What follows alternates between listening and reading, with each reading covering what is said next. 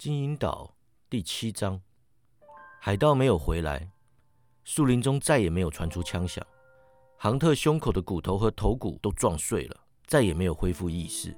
船长伤势严重，但没有生命危险。子弹击中他的肩胛骨，碰触到肺，不过不深。第二颗子弹击中他的小腿，医生说他会复原，只是数周内都不要乱动，最好也别说话。吃完饭后，三巨头继续开会。正午过后，医生戴上帽子，配好手枪和弯刀，把地图放入口袋，扛起一把火枪，翻越北侧栅栏，进入树林中。葛雷跟我坐在一起，一边抽烟一边问：“利弗西医生疯了吗？”“当然没有啊。”我说，“他是我们之中最理智的人。”葛雷说：“如果他没疯，肯定就是我疯了。”我回道：“如果我没猜错。”医生是去找班刚恩了。日头炎热，沙地仿佛要烧起来。我开始羡慕医生能在树荫下散步，享受鸟语花香，而我却只能在这里让太阳烤。四周都是血，都是尸体，恶心的感觉逐渐变得跟恐惧一样强烈。羡慕和恶心感越来越盛。我终于趁着没人在看的时候展开行动。我于口袋里塞满饼干，接着又拿了手枪和弹药。我打算去找昨晚看见的白色岩石，确认班刚恩的船究竟在不在那里。由于我很肯定他们不会让我离开阵地，唯一的办法就是偷溜出去。我待到机会，翻出栅栏，融入树林。等到有人发现我不见时，我早就去得远了。我沿东海岸前进，听见浪声和风声。没多久，我来到可以瞭望伊斯帕纽拉号的位置，船上挂着海盗旗。太阳沉入望远镜丘后方，天色逐渐阴暗。我得尽快在天色全黑前找到船。终于抵达白岩时，天色几乎已经全黑了。白岩下方有块空间，长满极稀的杂草，中央有座小羊皮帐篷，类似英国吉普赛人用的那种。我跳下空地，掀开帐篷，看见班刚恩的小船，手工打造，有点歪斜的木头骨架，其外覆盖羊皮。即使对我来说，船也算非常小，很难想象成年人上船不会沉没。坐板很低，有两根船桨。当时我没有见过古布列颠人的小圆舟，不过后来就知道了。我敢说，班冈恩这艘啊，是人类史上最烂的一艘小圆舟。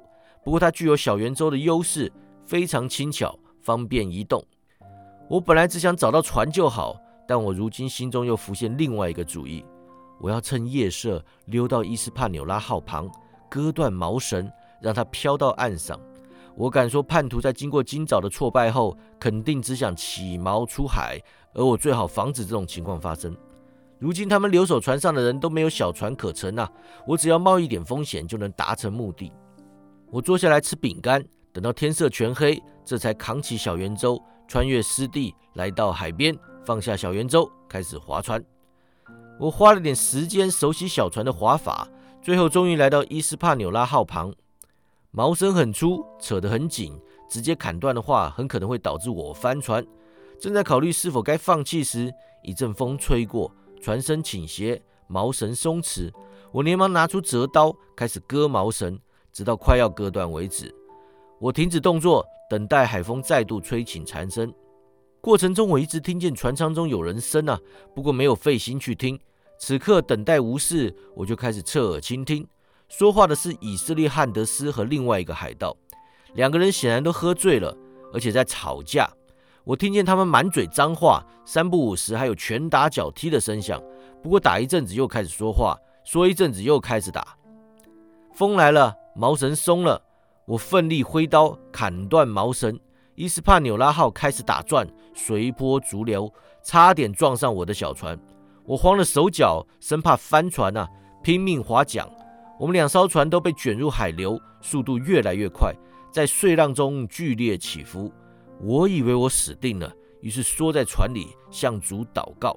我或许能够接受死亡，但我无法冷静面对死亡到来。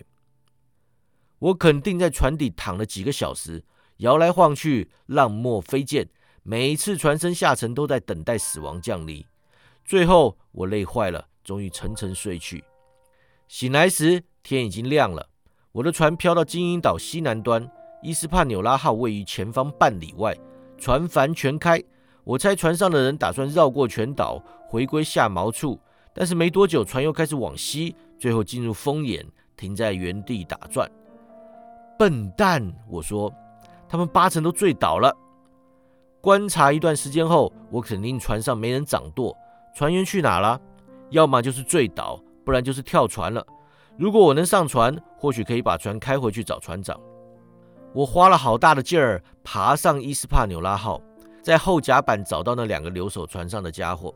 一名海盗躺在地上，肢体僵硬，双背外瘫，嘴巴张开。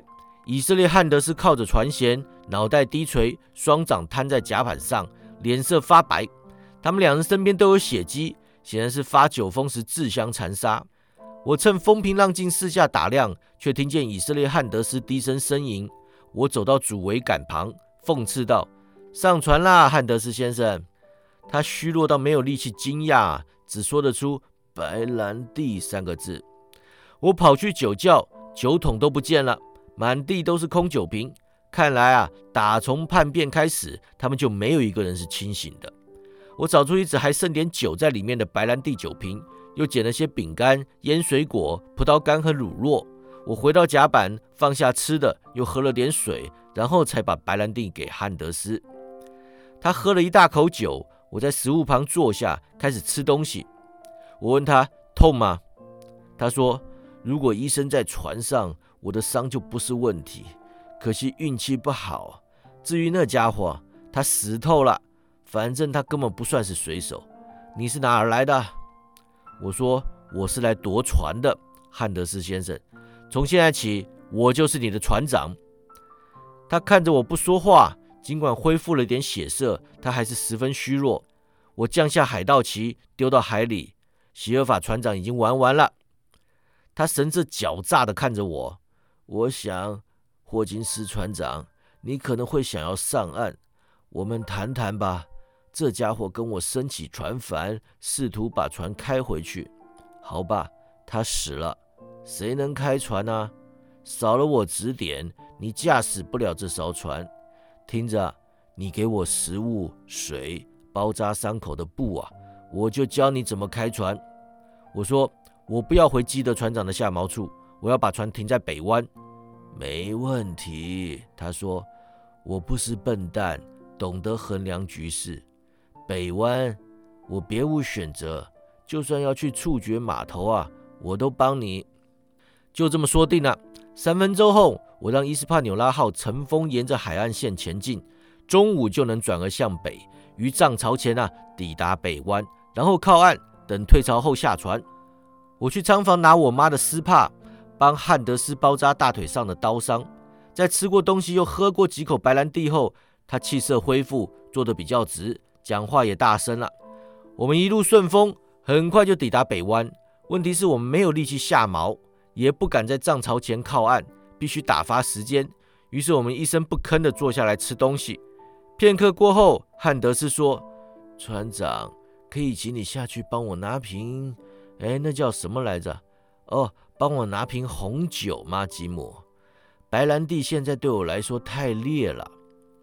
他迟疑的态度看起来很不自然，而且我不相信他有白兰地不喝要喝红酒，这是借口。他要我离开甲板，但我想不出有何目的。我下楼去船舱，然后脱掉鞋子，无声无息地绕到前面，爬上手楼楼梯，探头出来偷看。汉德斯吃力起身，走到甲板排水口。从一堆绳索中啊，捡起一把长匕首。他看了匕首片刻，用手指测试是否锋利，随即把匕首藏入外套下，回到老位置坐下。我一边思索对策，一边溜回船舱，穿好鞋子，挑瓶红酒，重返甲板。他接过红酒，打开瓶盖，喝了几口，就说：“潮水够高了，听我指挥。霍金斯船长，我们准备靠岸吧。”我们距离海岸两里远，但是北下锚处的入口又窄又浅，需要小心航行。我表现得很好，汉德斯也很专业。我们合作把船开到目的地。这里很好，汉德斯说，适合船只靠岸。我在他的指挥下把船驶向沙滩。我全神贯注，等着船身接触沙滩。完全把危机抛到脑后。突然间，一股不安的感觉涌上心头。或许我听见脚步声，也可能是眼角瞥见影子，搞不好是出于本能。总之，当我回头，汉德斯已经拔出匕首朝我奔来。我扑向侧面啊，躲开他的攻击。我停在主桅杆前，拔出手枪，冷静瞄准，扣下扳机，急锤急落，但却没有火光或巨响。火药湿了，我咒骂自己粗心，竟然没有重新装填弹药。汉德斯动作飞快，我没时间去拔另一把手枪。我手扶桅杆，浑身紧绷，等待攻击。看见我打算闪躲，他也停了下来。我们对视片刻啊，接着伊斯帕纽拉号撞上沙滩，船身震动，倾向左舷四十五度。我们同时跌倒啊，滚向排水口，水手尸体也跟着滚向我们。尸体撞到韩德斯，所以我第一个爬起身来。船身倾斜，难以奔跑。我在对手即将砍到我前呢，跳上后桅杆，奋力往上爬，一路爬到桅顶的横杠上。汉德斯张口结舌，抬头看我，神情既惊讶又失望。我毫不浪费时间，开始给两把手枪重新装填弹药。汉德斯迟疑片刻，摇起匕首，也爬上桅杆。他腿上有伤，爬得很慢，还没爬到三分之一，我已经装好弹药。我双手各持一把枪，对他说道：“再往上爬，汉德斯先生，我就轰烂你的脑袋！死人不咬人啊，你知道。”汉德斯抛出匕首，将我的肩膀钉在桅杆上。我剧痛之下，两把枪同时开火。汉德斯惊呼，放开桅杆，一头栽入水中，成为鱼的食物。我拔出匕首，爬下桅杆，去船舱找东西治伤。伤口很痛啊，而且还在流血。但不至于影响动作。我环顾四周，心想：既然船现在都是我的了，我就该清理清理。于是我把水手尸体推下船。天黑后，我下船，赶着回栅栏阵地去告诉大家这个好消息。我回想汇入下锚点的溪流方位啊，绕过山丘渡溪，天色越来越黑，景色逐渐朦胧。我几次让树丛绊倒，还不小心踏入沙坑。最后我抵达阵地。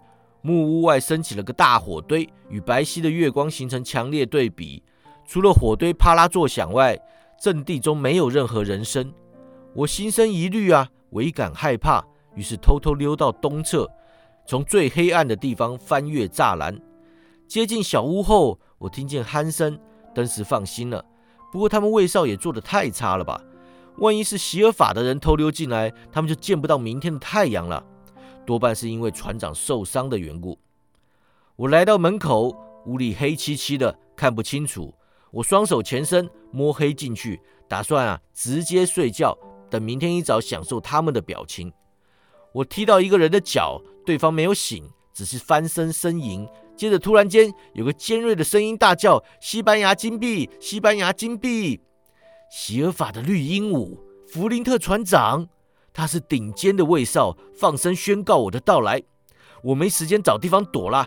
鹦鹉叫完，我马上听见席尔法的声音：“是谁？”我拔腿就跑，重重撞在一个人身上，当场被逮了。拿火把来，迪克。席尔法说。其中一人离开木屋，不久后啊，带着火把回来。待续。